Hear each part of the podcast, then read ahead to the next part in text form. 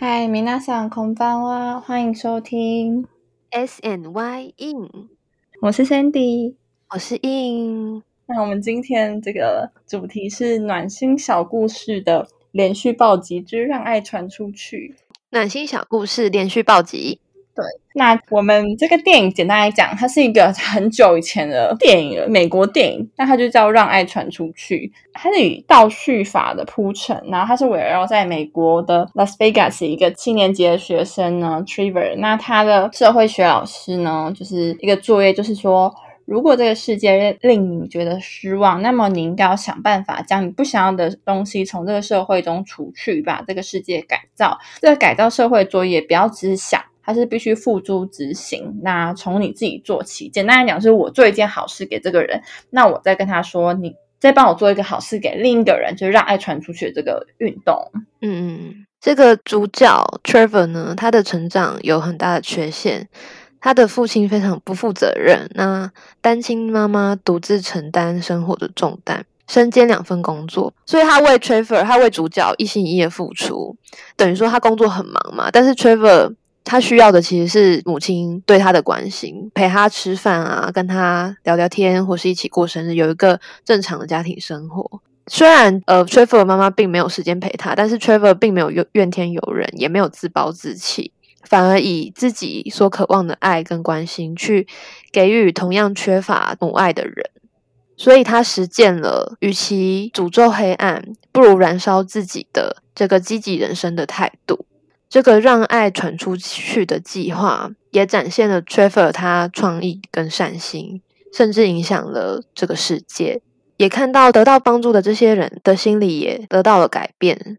虽然在这个电影最后，Trevor 死让大家会觉得很难过。我不知道大家有没有看不看过这部电影啊？最后那个 Trevor 他被刀子刺伤，然后他就去世了。就是受过他帮助，或是就是受过他帮助，在。一层一层，就是受到帮助的人们啊，就有来为 Trevor 祈祷，为他祷告。所以呢，他把自己燃烧来点亮别人，这样子。没错，我那时候看完这电影会觉得蛮讶异，是我以为他是会有一个 happy ending，但我觉得说，那可能或许导演是要反映出现实当中其实并不是这么理想化的。但即便说这个小男孩死，但也不代表说哦，他所做的这些事情就没意没意义。就像硬刚刚说的。他留下了很多影响力，而且事实上是这个好的善意跟那些暖心的事情会一直延续下去。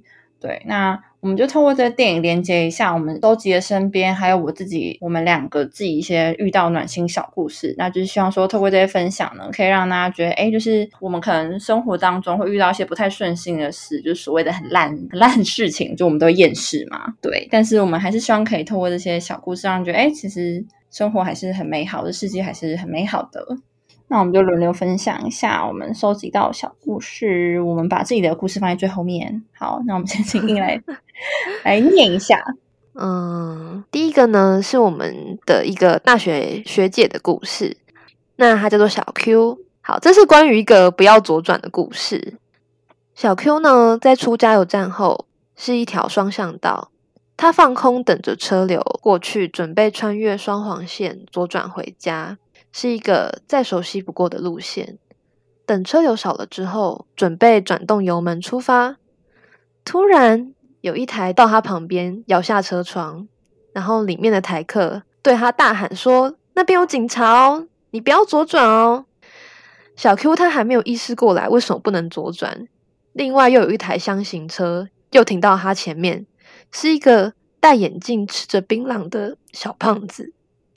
他说：“等等，你不要左转哦，双黄线不可以左转，那边有警察。”到这个时候，他才意识过来，哇，原来是这两位司机都要提醒他说不可以左转。他觉得自己真的是太幸福了。没错，我觉得台湾人普遍都还蛮亲切的。我自己遇到的，对，就就很很有人情味。我就说真的，因为我之前就有几次机车钥匙忘了拔，都会有人帮我，就是拔拔起来，然后放到前面前面的那个小空间，对对对对，避免再被别人拔走。又或者是我已经恶度，就是 骑机车的时候，我背包的那种小隔间没拉，然后都会有人骑到我旁边跟我说：“哎，小姐，那个包包没拉。” 好，那接下来呢，我要念的是我的国中好朋友，我到现在还是好朋友婶婶。那我想说用他的口吻好了，对我用第一人称的口吻来念的故事。有一次开车去机场接我爸妈，开在高速公路上呢，突然听到车子发出不是很大声的碰，那当下就没有多想，只想赶快去接，就是 抛弃我一个月自己出去玩的双亲，他们去纽西兰玩。那到了机场接到人，发现呢两老都面色凝重，原来他们就是两个出国玩的时候吵架，然后竟然一路吵回台湾。然后就挂号出去玩不好吗？吵什么架？虽然说他们两个吵架跟我没有关系，但可能由于我是天秤座，比较爱好和平，我竟然开始边开车边哭。没错，就是这种莫名其妙。后来开回我家巷子，我从后照镜发现有一台机车呢，紧紧跟在我的车子后面，还按我喇叭。我就想说靠背到底跟屁呀！于是我就加快速度，最后在一个 moment。机车骑士就突然骑到我的车窗旁，敲了敲我的车窗。我就想说，等一下，我刚好撞到他吗？这个人我不认识诶当下心中呢，虽然产生一百个问号，不过我还在开着窗户。哎，小姐，你的车子后面轮胎好像破掉了，要小心哦。好，谢谢。反应不过来的我呢，就是傻傻的回答了这句。机车骑士就不带走一片云彩的骑走了。事后想想，看那个人真的超感人呐！因为他是跟着我的车一路骑到巷子里，就只是为了告诉我这件事情，然后就骑走了。就真的是好热心、好温暖的人。如果他没有提醒的话，可能就会因为轮胎爆胎发生事故。不过呢，我开车窗时其实还在哭，眼眶泛泪的那种。我想他应该就是傻爆眼。结束，应该是傻爆眼。对我们很爱讲“傻爆眼”这个词，我也不知道为什么。我觉得其实，在交通或是用路方面，虽然有时候有时候会有一些三宝会让你觉得很受不了，可是大多时候，我觉得台湾人好像都蛮喜欢去提醒别人说：“哎，你的车子有什么状况？”对，他不太会去漠视，对对对对对，一些小事情。嗯，关于交通方面的故事，我觉得我要分享一个，因为因为我自己的那个 那些小故事也是交通方面的，我就直接插播进来好了。可以啊。有一次呢，我要去一个骑车骑比较远的路途，在我骑到，我不知道大家有没有骑过那个高雄的，从南子要接到民主路，反正就是那边车子很多，然后大家都骑非常快，咻咻咻，就咻咻咻。我骑到那边，然后它它它是一个有点像急转弯的弯道，就是接到民主路，我骑骑骑骑，突然一阵。让我吓到，就是我的车子就突然不会动了，然后美中美张，真的很可怕。它就突然熄火，它就突然熄，它其实没有熄火，就是我感觉我的轮子在空转。嗯，我非常害怕，因为旁边的车子都骑非常快，我就只好慢慢的骑到旁边。这个时候呢，就有一个大叔从我旁边骑过去，他就停下来。他就很大声，因为因为我们两个都戴安全帽，他就很大声说：“你那个皮带断掉了啦！”因为我当下其实已经很惊恐，我我旁边是很很快的车流车，然后我的我的车就这样停下来，我那时候真的超怕我会出车祸，然后他就他就停在旁边就是陪我，然后他就说：“你的这个皮带人哦。”他就说：“你这个皮带断掉了。”然后我那时候真的才要哭，因为我完全不知道该怎么办，怎么办？对，而且那边是一个有点。类似工业区的地方，不会就是没有什么有修车，对，没有什么修车的地方。然后我就我就非常的不知道该怎么，不知所措，不知所措。那个大哥啊，就说你要去哪里啊？我帮你，我帮你推车。对，你们你们知道那个机车行他们修车，他们要把那个坏掉的车推到机车行，不是都？就是会会有人在后面骑，然后用一只脚推。我知道那种，我知道那种，超厉害。对对对对，就他就说你骑，你你在上面啊，我帮你推。好厉害哦！你推了多久？两个小时？没没有啦，没有啦。我就我就先问那大哥说他有没有赶时间，因为我很怕说耽误到他原本要处理的事情。然后他他就说啊，我这样你这样怎么办？你也没办法，你要怎么办？对他就是很担心我这样。嗯，然后他他就说，不然我帮你推到那个巨蛋。哎，天哪！你知道我我在那个坏掉的地方，那边是男子人物的中间。他跟我说他要帮我推到巨蛋。那巨蛋可能要二十分钟之类的嘛，大概大概，因为他还要踢嘛，就是他还要哇，踩就是会慢很多。反正就是后来，哎，到那个华夏路口吧，那边有一个那个机车行，我看到有机车行之后，我我就跟大哥说，哎，那边有机车行，我我再自己牵过去就好了。对，然后他还是很担心，因为那时候很早，所以机车行其实还没开。对啊，我就跟他说没关系，我就等车行开就好，因为我真的我真的很不好意思再麻烦他。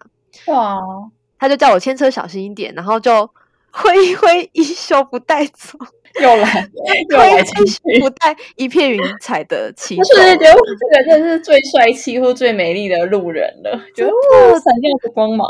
我后来才想说，不对，我应该要跟他留个电话，因为我真的觉得幸好当下他有立即的出现在我旁边，因为我当下遇到那个状况真的是我差点哭出来。对，真的真的，而且旁边车那么快速，一不小心可能就被撞。就是一个很危险的路口。对，对，他就停下来陪我这样。好，我们再次感谢那位大 大哥，对，就是身体健康、平安、长命百岁，在外面大便有卫生纸。好，花爪仔，对啊，这就是一个关于交通的暖心小故事，所以我才会觉得说，好像在台湾大多数的人对交通上面的那个都还蛮蛮热心的，嗯，就看到会讲那样子。对啊，看到都会讲。我们下一个要分享小丹的故事。哎，对，小丹好，小丹是我们两个大学同学，他是一个心思很细腻的男生。那我一样就是用第一人称来讲。我在前两年读研究所的时候呢，遇到了一个非常巨大，然后很冲击的伤痛。那从那之后呢，就变得很战战兢兢，单靠着朋友的力量和智商师的救赎，才走过好长一段时日。生日的时候呢，制作影片给我的大家，在最后放上硬唱的一首歌曲。这首歌我真的很有印象，后来也会常放出来听，就是洪安妮的《我喜欢你》。那完全无预期，但也确实让我觉得很安心。所以当下呢，就是在大众面前莫名哭到的不行，想起来就觉得很不可思议。那这就是小小丹丹的故事。哎，我自己是有蛮喜欢这首歌的，而且我觉得红安妮的歌声就是很舒服的那一种。嗯，对，印你要唱一下吗？就是我先讲一下那时候，因为我真的不知道要送他什么，但是我知道那一阵子他过得很不好，对，所以就是想说唱一首我自己也很喜欢，也觉得很疗愈的歌给他听。没想到，没想到是会成为他的暖心小故事。加油！好，唱一小段就好了。大家有兴趣的话，可以去听原唱，因为原唱也是比我唱的好听很多。嗯，和你一起的时候，总觉得特别安心，即使没有满满的话题，却是不会尴尬的安静。我只是想对你说，我喜欢你，都是很简单的原因，因为你会替我高兴，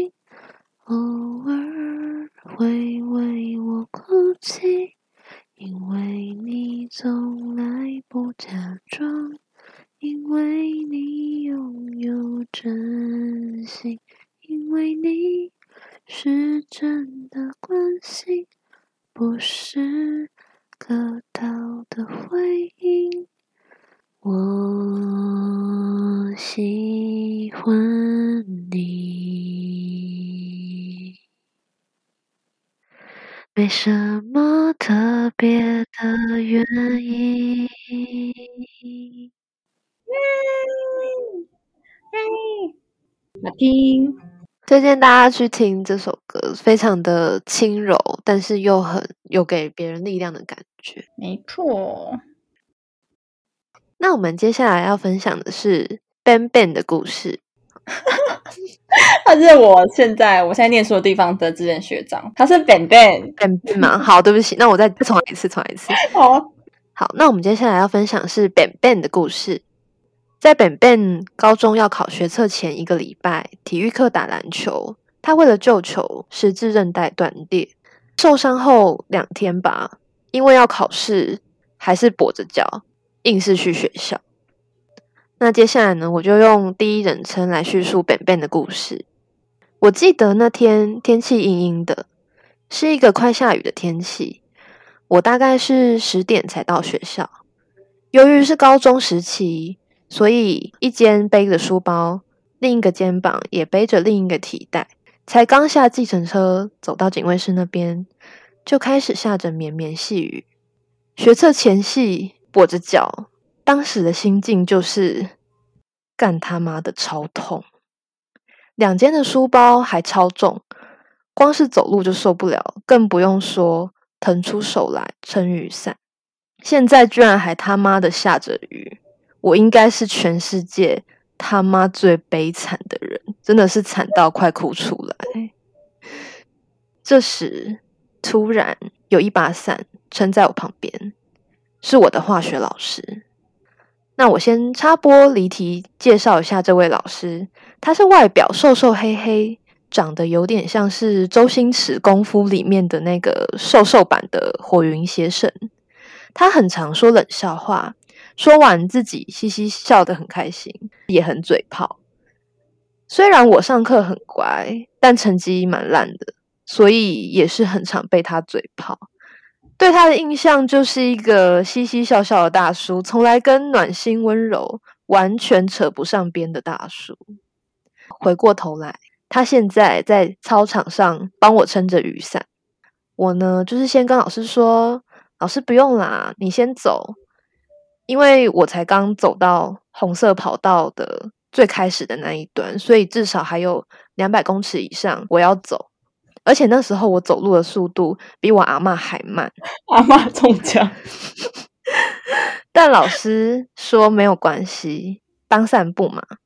我又再次跟老师推辞之后呢，老师还是继续的帮我撑伞，走在我旁边。其实那一把伞并不大，只能撑一个人。老师就把整把伞的范围帮我罩住，让我不会被雨淋到。但老师呢？他除了帮我撑伞，还代替我淋了一身的雨。那段路我大概走了五分钟，老师也就陪我走了五分钟，也淋了五分钟的雨。这五分钟，他其实什么也没有说，没有催我，也没有不耐烦，就这样走了五分钟。到教学大楼的时候，我连忙跟老师说谢谢，但老师只是简单的说小事情啦，然后就甩甩。老师，我怎么那么温柔啊？我继续，就甩甩伞的雨珠走进办公室了。天哪，也太帅气了吧！他应该老师啊，老师的语气应该是说小事啊，就是那种小事，小事，小事。这件事可能对于老师真的只是小事情。但是那五分钟真的是把我从绝望的谷底拉上来。看到老师这么潇洒的行为，我就决定我以后也要变成这么帅的大人。好，那我们来看一下，其实后记，后记就是其实这位老师还是很嘴炮，而且他毕业过后就没有回学校了。听说老师也退休了，但是也是当然，就是这件事很暖心的记在他心中了。好，这个故事我突然发现，就是大家分享给我说，大家的文笔都蛮好的，就很会讲故事。对我们基本上是就是原文把大家分享给我们内容念出来。对我觉得这个故事有趣的地方是反差萌，可以这样讲吗？对，他就说老师平常是比较嘴炮类型嘛，可是现在就是很暖心的，默默做这件事情。嗯，我觉得学校校园里的暖心小故事应该有蛮多的啦。对。老师基本上都还是爱学生的，虽然说有时候学生可能不见得这么可爱。还插播也是关于学校暖心校，可是我的非常我这个非常短啊，就是也是我高中时期哦，跟 Ben Ben 一样，Ben Ben 跟 Ben Ben 一样，很棒。那是我的体育老师，不是不是上一集说的那个很严格的体育老师，是是那个后来就是高二高三换的比较。比较好笑，但是也很嘴炮的体育老师，他都会说什么什么怎么体力那么差啊，然后什么哎动作给我做做大一点哦之类的这种。嗯，对。那有一次我好像应该是考试吧。那时候高三考试，然后压力很大，我已经忘记是不是大考后的分数出来还是怎么样了，我就心情很差。那我那时候是学艺鼓掌，都要在课后给老师签名，签那个教师纸。对对对，签教师纸。然后我的眼睛就很红吧，呃，就给老师签名之后呢，我我也没有跟他，平常都会讲干话，然后那天就没有跟他讲干话，这样 他就发现乖乖的，然后。然后呢？结果我我回回教室之后呢，我就收到他的简讯，他就问我说：“我发生什么事了？就是还好吗？”嗯，然后传传简讯给你哦。哎，对，那 年代还用简讯的，对，那年代用简讯。然后，然后我我就说：“哦，没有啦，只是沙子吹到眼睛里。”嗯，对他，他可能就知道我不想讲，他就说：“哦，好，只是沙子吹到眼睛里就好。”如果有事的话，你可以跟我说，就这样就据点了。他就没有继续问下去，蛮温柔的。对，然后我就觉得，其实我当下是就觉得很很暖心，就觉得说，我是有发现我怎么，但是我我不想跟他讲，他其实也没有逼我要讲出来对，只是跟我说，哎，我知道你可能心情不好，那你有事可以跟我讲。对，就是不会拽这样子，小小的故事。OK，那我们就 next one。下一个是我的国中好朋友玉米，嗯，大概有五次左右吧，都是一出公司门口，从计程车上就一路哭到火车站，从火车站哭到下一个站，但是到火车站之后呢，到家里的公车上就没有哭了，就因为不想让家人担心。后来有一次呢，又重复了上述的哭哭行程，还记得那一天是周五，车上特别多人，特别挤。我就面对着火车门的窗户默默流泪。有题外话，戴口罩哭呢就很麻烦，因为就是很不太舒服嘛，就是闷着。但好处是戴着口罩呢就可以遮住一些丑态。那到某一站的时候，有人就点了我的肩膀。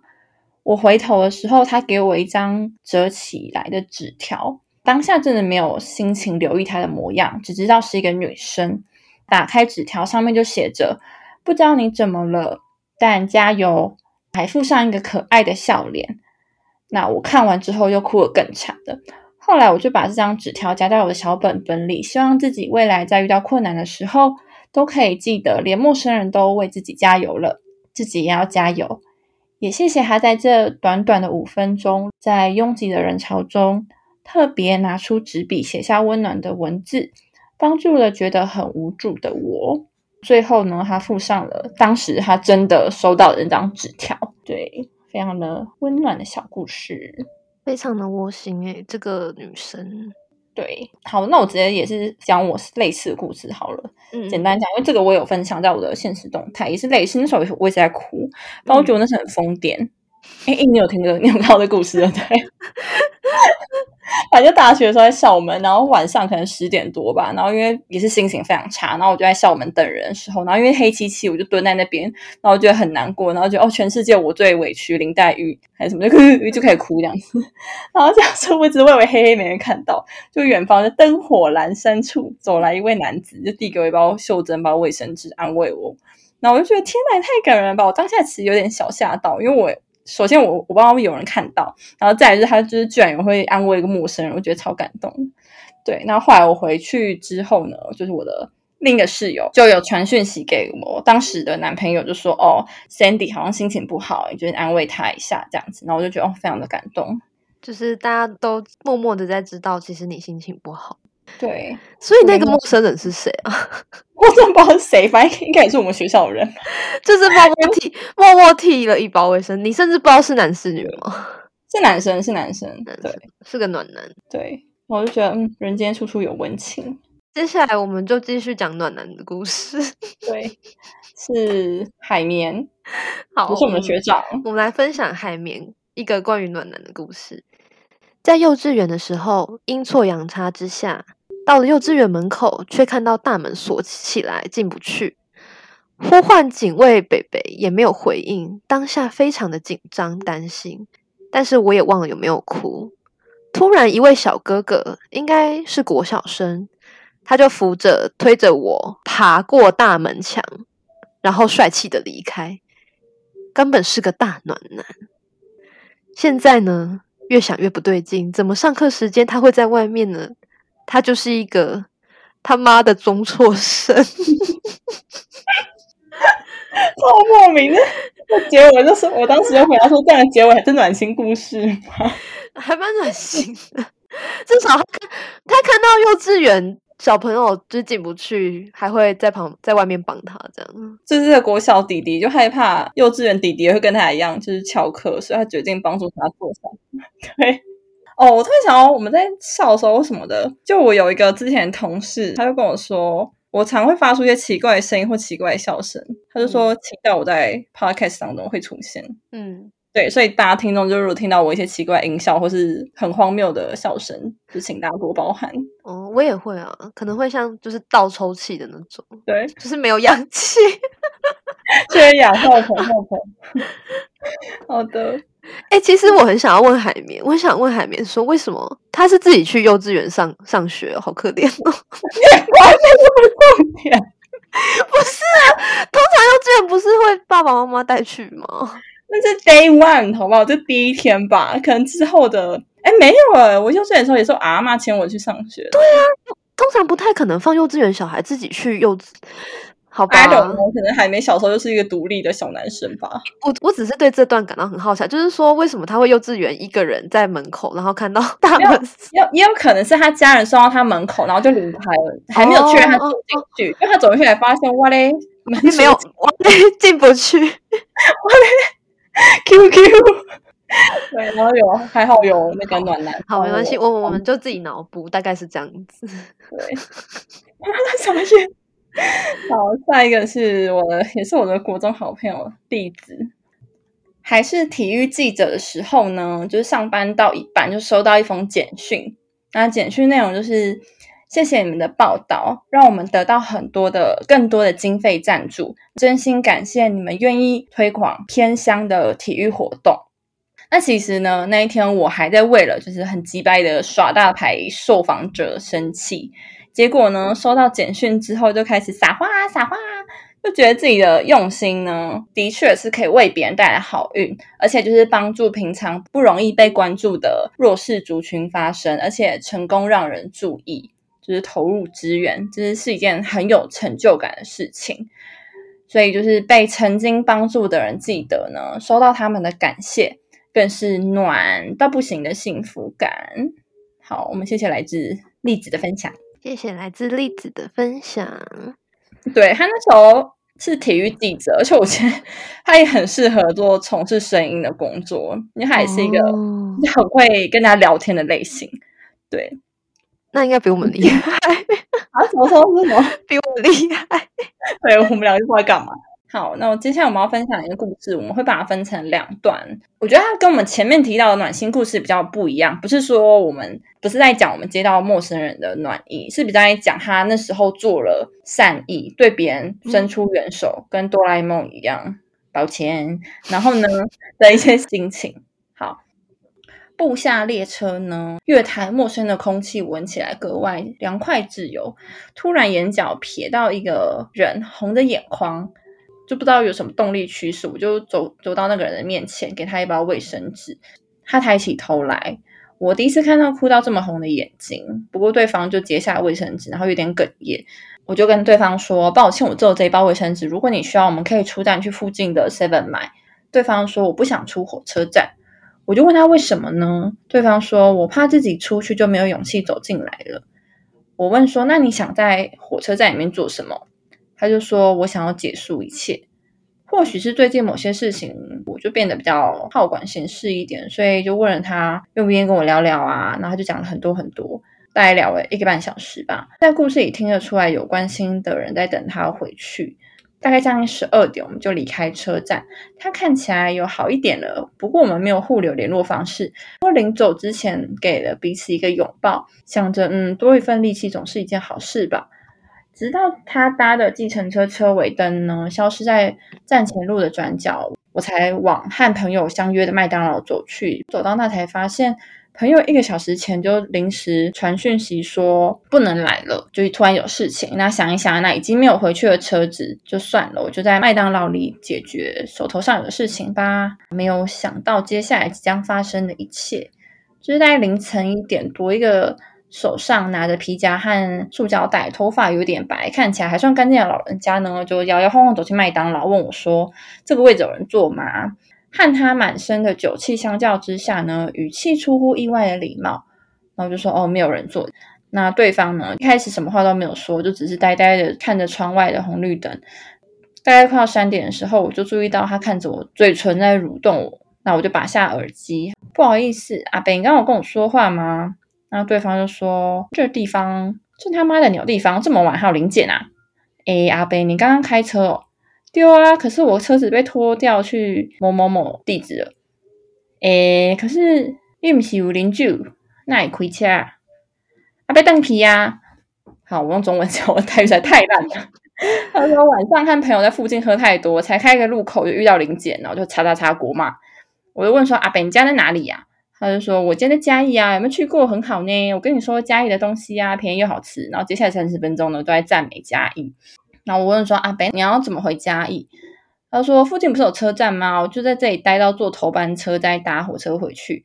那你是这边大学生吗？这么晚了，还在这里做什么？等朋友吗？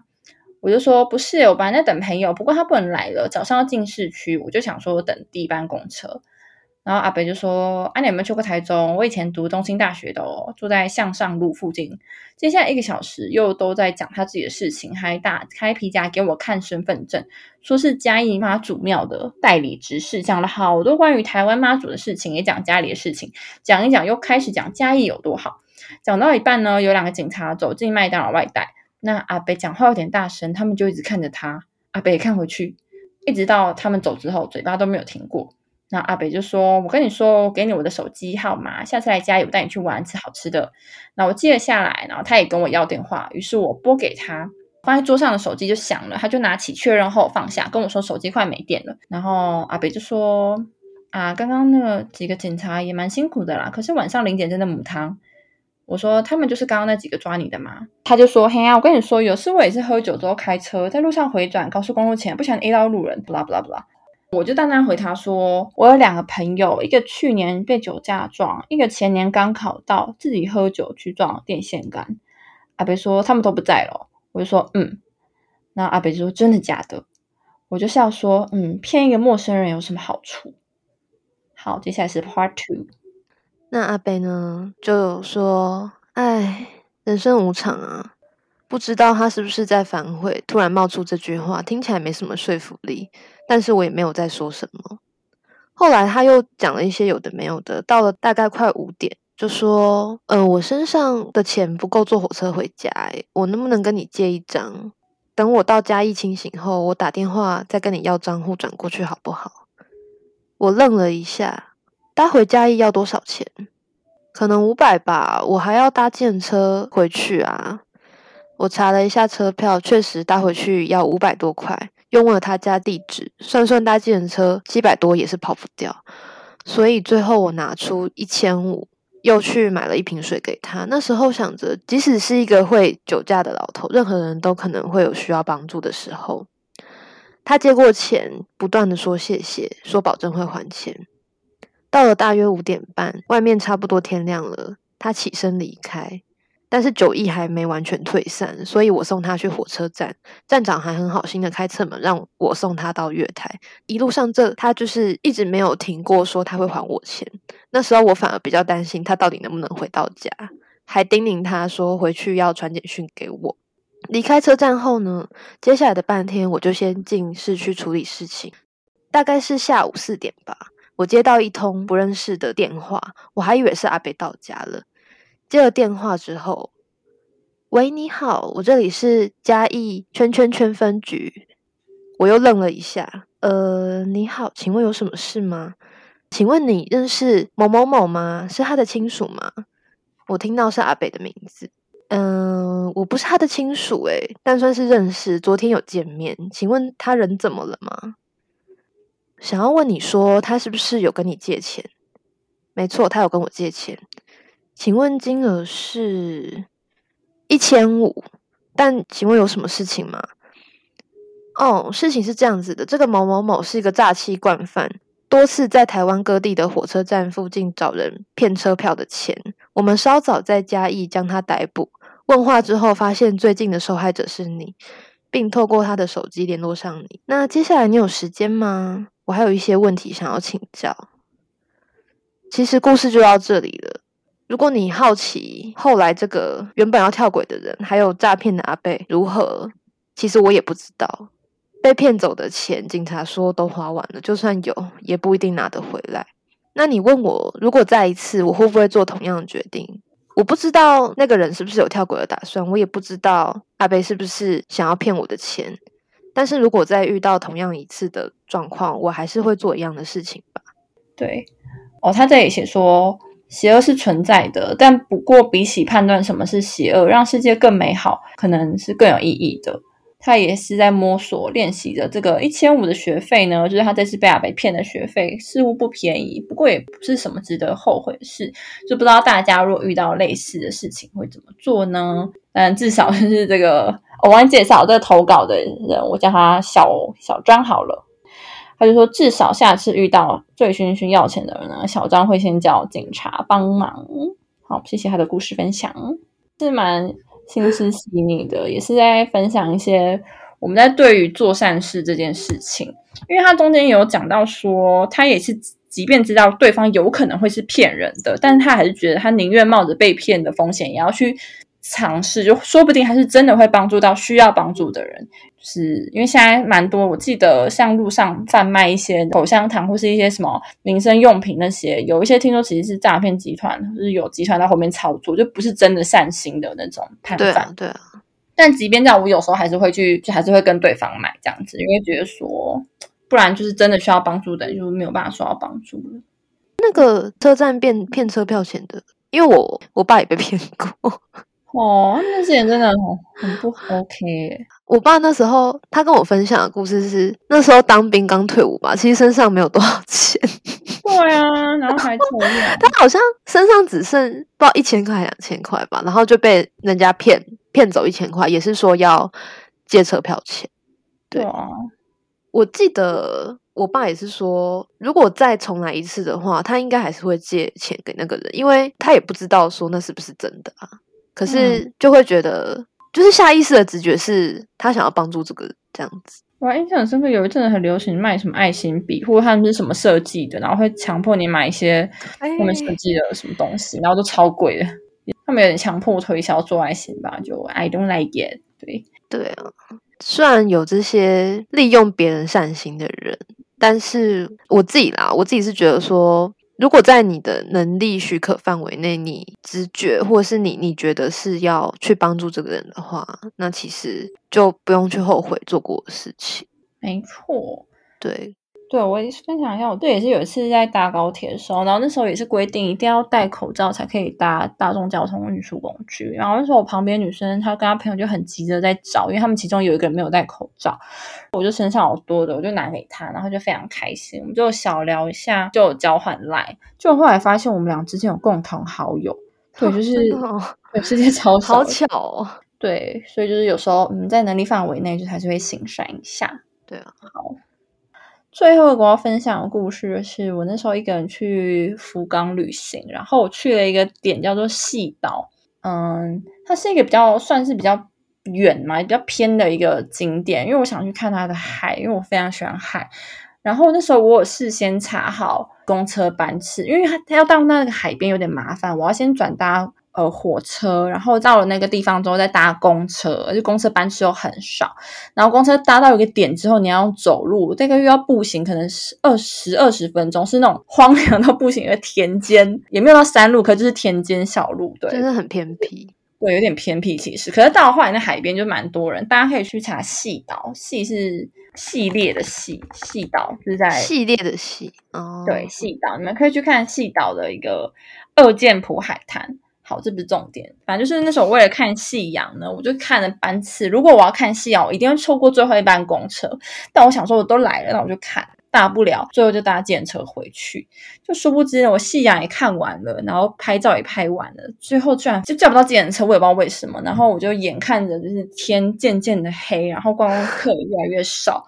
我就有点小紧张，因为那地方其实蛮偏远，也临时找不到什么旅馆。我在想办法，我就要问路，或是看有没有什么办法可以回车站。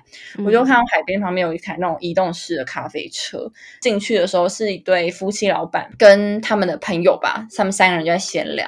那因为那时候我还没有，我只有学一点点日文，所以我就用很破的日文跟英文跟他们沟通。就幸好那老板会讲英文，对，然后我就跟他们讲一讲之后，他们就是对看，想要怎么办，帮助这个可怜的台。台湾人，我就说那帮我们载你回去好，然后我就超感动，他们正在讲，就很感动，但也超尴尬，就真的非常不好意思。可是因为也没有别的办法，那地方真的没有住的，然后也没有交通方式，嗯，所以他们就真的载我回车站，然后一路上就是小小尬聊一下。当下我就是在想说怎么办，我到底要怎么回报他们这的恩情？我后悔我没有带一些什么台湾的伴手礼，嗯嗯嗯嗯，或是一些什么欧米亚给，就是在。行李里就可以拿给他们，对，反正后来我就到了车站，我就是非常感谢他们。好，那我这一次一样再帮他们许愿，希望他们就是 流年顺利，日本疫情赶快结束，还有发大财吗？对，发大财。哎，我在故事讲给别人听，很多人反应就有些人就反应是觉得哦很有趣啊，或者觉得哦就是遇到好人，然后又有人觉得说 有点丢脸，就会觉得有点丢台湾人的脸。好，我不知道，我当下就真没办法。就是为了信仰而错过最后一班公车，反正就是一趟旅程嘛，总是会遇到意外的。对，但真的在此还是要非常感谢那对夫妻。应该说就是遇到好人，真的，不然你平安的归来，我觉得要谢谢他们。对。那我们来这里做一下小结语。最后面我有看到是有网友呢分享我们刚刚最前面提到那个让爱传出去的电影的小心得，他归了几点，我想要分享其中的一点，就是我们做善事其实绝不嫌小，因为我们常会说哦，等我有能力啊，或者等我有钱啦，我一定是帮助你。可是其实有一些小忙，真的是就是我就会觉得说，好，我就省一杯手摇杯饮料钱去买这个我可能会用得到的，比如说口香糖、糖果，对。口香糖之类的，所以我就觉得说，我可以省一点钱去帮助别人。我觉得做这些出自于善意的事情，就是他也不是为了自己吧，他就是出自于他的真心，觉得他要去做这件事情。嗯，他并不是为了要得到回报去做的。如果是那样的付出，可能会蛮痛苦的。对，有时候可能对我们来说只是小小，就像你刚刚分享那个你给口罩的那件事情，我觉得这其实是一个很简单的小举动。我觉得它是一种小小的蝴蝶效应，耶。你得到别人对你伸出的援手，那你有时候在注意到别人需要的状况，你也会觉得说我要去对别人伸出援手。对，有可能他的这个善意可能是越滚越大，因为在电影当中，到最后这个人去帮助别人的时候，他直接送他一台名车。诶好，虽然说这是电影有点夸张，但我意思是说，有可能今天做一个小的，但到最后这个帮助的力量可能会变得很大，这个人帮出去的那个善意是会累积的。对你刚刚讲蝴蝶效应，就让我想到以以前一部电影。好，虽然说不再讲那个，但的确我认同蝴蝶效应这件事。好，那我们今天的节目就到这边，要进入尾声了。今天分享这些暖心小故事呢，首先就是要感谢我身边朋友们的贡献。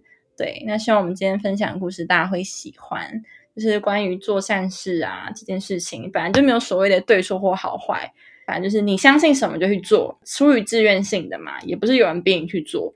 那我们只是我们两个都相信这样的善意是会有感染力的，对，是会从自己扩及到他人。但是我是觉得帮助别人就是量力而为了，嗯，对，也不是说你就倾家荡产，也是没有。然后有空也可以看看这部老电影，叫做《让爱传出去》。那我们就在这里跟大家说拜拜喽！希望大家喜欢今天的节目，大家晚安，那晚安，拜拜。